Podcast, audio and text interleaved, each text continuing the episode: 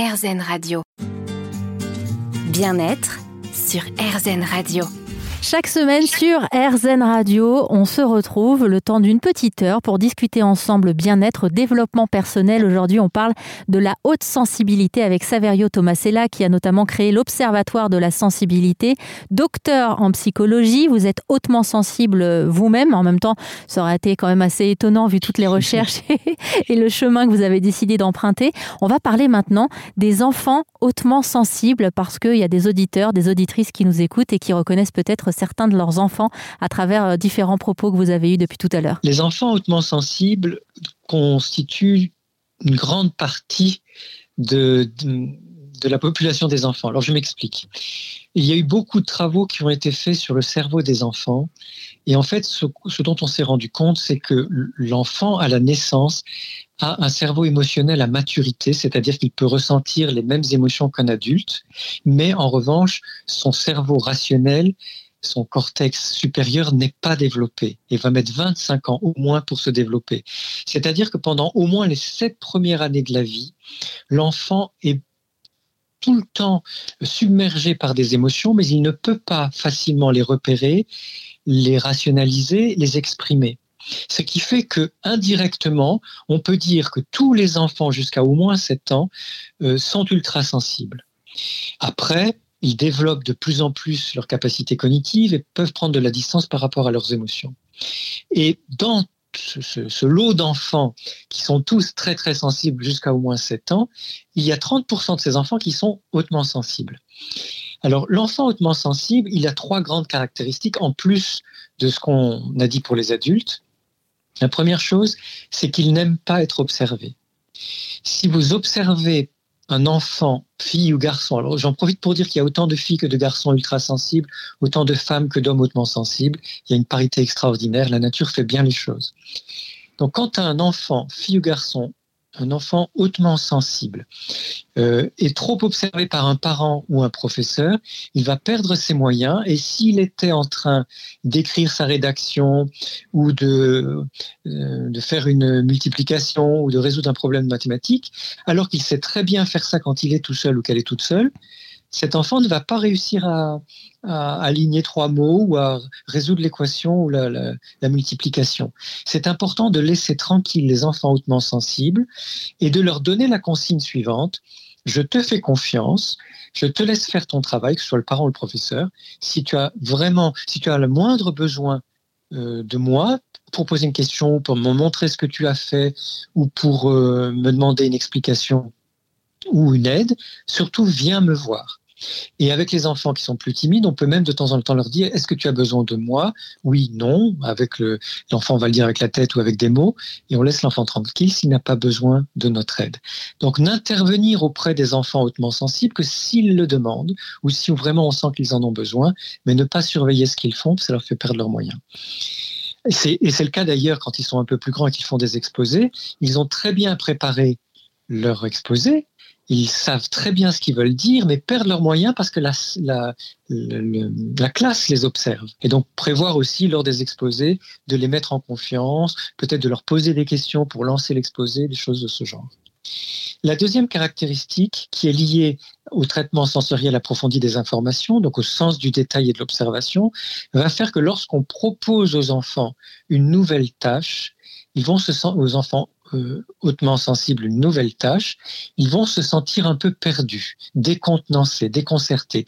Et ils vont mettre beaucoup de temps pour comprendre les tenants et les aboutissants en se posant beaucoup de questions sur cette nouvelle activité.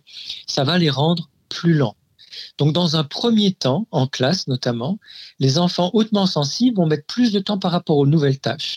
Si ce sont des activités qui se répètent dans l'année, au bout d'un certain temps, l'enfant hautement sensible va être aussi rapide que tous les autres enfants et en fin d'année, il va même être plus rapide. C'est au démarrage que ces enfants-là ont besoin qu'on leur accorde à peu près 20% de plus en temps que les autres. Si vous avez des questions à poser à Saverio Tomasella, vous n'hésitez pas, vous passez via le formulaire contact disponible sur airzen.fr. On continue à cheminer ensemble autour de la haute sensibilité aujourd'hui sur AirZen Radio. Bien-être sur AirZen Radio. Chaque semaine, on se retrouve pour l'émission Bien-être sur AirZen Radio. Mieux être, mieux se sentir au quotidien. Et aujourd'hui, on s'adresse aux personnes hautement sensibles ou alors à des personnes que vous connaissez qui le sont. Grâce à Saverio Tomasella, vous êtes donc docteur en psychologie. Vous avez créé l'Observatoire de la Sensibilité et vous proposez en plus de nombreux outils pour permettre aux gens hautement sensibles de mieux se sentir, se ressourcer en pleine nature. Ça en fait partie. Oui, merci pour cette question. C'est très important. La personne hautement sensible adore la nature, elle en a besoin.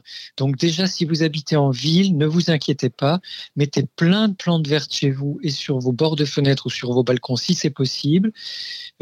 Cherchez les parcs ou les jardins ou même parfois quelques arbres dans une rue. Cherchez les endroits qui vous font du bien.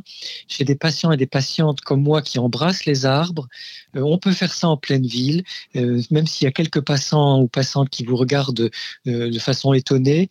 Dans le quartier, ils s'habitueront à votre amour pour les arbres et comprendront que ça vous fait du bien.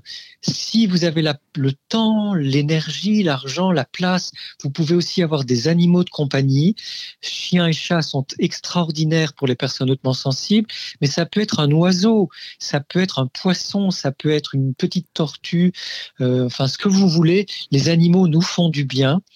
Et quand on a la chance d'habiter à la campagne ou de passer des vacances dans la nature, profitez de ces moments pour aller vous promener en forêt, marcher pieds nus dans le sable ou dans l'eau, dans les rivières, la plage, la mer, etc. Faites énormément de choses qui vous mettent en contact avec les éléments, la nature, les animaux.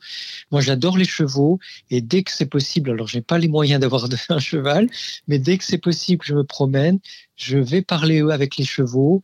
Les chiens viennent naturellement jouer avec moi. Ils le sentent de loin. C'est vraiment une ressource très importante pour nous. Et puis, il y a la beauté.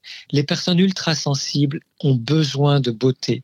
Faisons en sorte d'apporter de la beauté dans nos vies, sur nos écrans d'ordinateur, dans nos bureaux, nos chambres, nos salons, mais aussi de créer des environnements qui soient porteurs. Et là, je lance un appel aux maires des villes, femmes et hommes, politiques, pour que partout, on crée de plus en plus de beauté dans les villes, dans les rues, dans les transports en commun, que nous rendions nos espaces de vie, nos espaces de vie commune de plus en plus agréables à vivre et de plus en plus beaux. Et pour terminer, il y a beaucoup de dons de création, de créativité chez les personnes ultra-sensibles. Donc faites des activités de jardinage, de cuisine, de bouquets, mais aussi pourquoi pas du théâtre, du chant, de la danse, des choses que vous avez envie de faire depuis longtemps et que vous ne vous autorisez pas à faire. C'est le moment. Vivez pleinement votre sensibilité, créez. Soyez créatives et créatifs et éclatez-vous. Alors j'ai l'impression, en vous entendant justement quand vous parlez de nature, des animaux qui sont donc bons, positifs pour les gens hautement sensibles, parce que là, il y a moins d'enjeux. C'est-à-dire que ce qui rend aussi parfois les journées difficiles pour les gens hautement sensibles, c'est les contacts avec les autres, justement, parce que c'est des gens qui absorbent, par exemple, les émotions des autres. Donc oui. Se retrouver en pleine nature, c'est que d'un coup, on n'a plus besoin de cette carapace, finalement. Exactement, et en plus, la nature, les végétaux, les animaux nous apportent de bonnes énergies. Et comme vous le disiez, avec les animaux ou les végétaux, il n'y a pas d'enjeu relationnel. L'animal vous accepte tel que vous êtes, et le végétal vous apporte son énergie de vie tranquille, sans se poser la question de savoir si vous êtes comme il faut ou pas, du point de vue social. Saverio, j'ai une dernière question à vous poser pour les auditrices, auditeurs qui nous écoutent depuis tout à l'heure, qui auraient d'autres questions, qui ont envie d'en savoir plus. Vers quel site internet ils peuvent se diriger ou vers... Il y a beaucoup d'informations qui circulent sur la sensibilité élevée et elles ne sont pas forcément justes, elles ne sont pas forcément bonnes. Donc, je recommande le site de l'Observatoire de la Sensibilité qui lui-même va vous renvoyer au-delà des articles et des ressources qu'il propose, va vous envoyer vers d'autres ressources, des podcasts, des vidéos, des livres, etc. Le site de l'Observatoire de la Sensibilité, c'est lasensibilité-sans-accent.com. On mettra toutes les informations sur airzen.fr. Et puis, si vous êtes d'accord, Saverio, je vous rappellerai pour une autre émission AirZen Radio, puisque vous venez de sortir un livre qui s'appelle « Les pouvoirs insoupçonnés de l'intuition ». Aux éditions Larousse. Ça donne envie, ça aussi, l'intuition. Oui, avec joie. Ce sera avec grand plaisir. Merci encore, Saverio. Merci.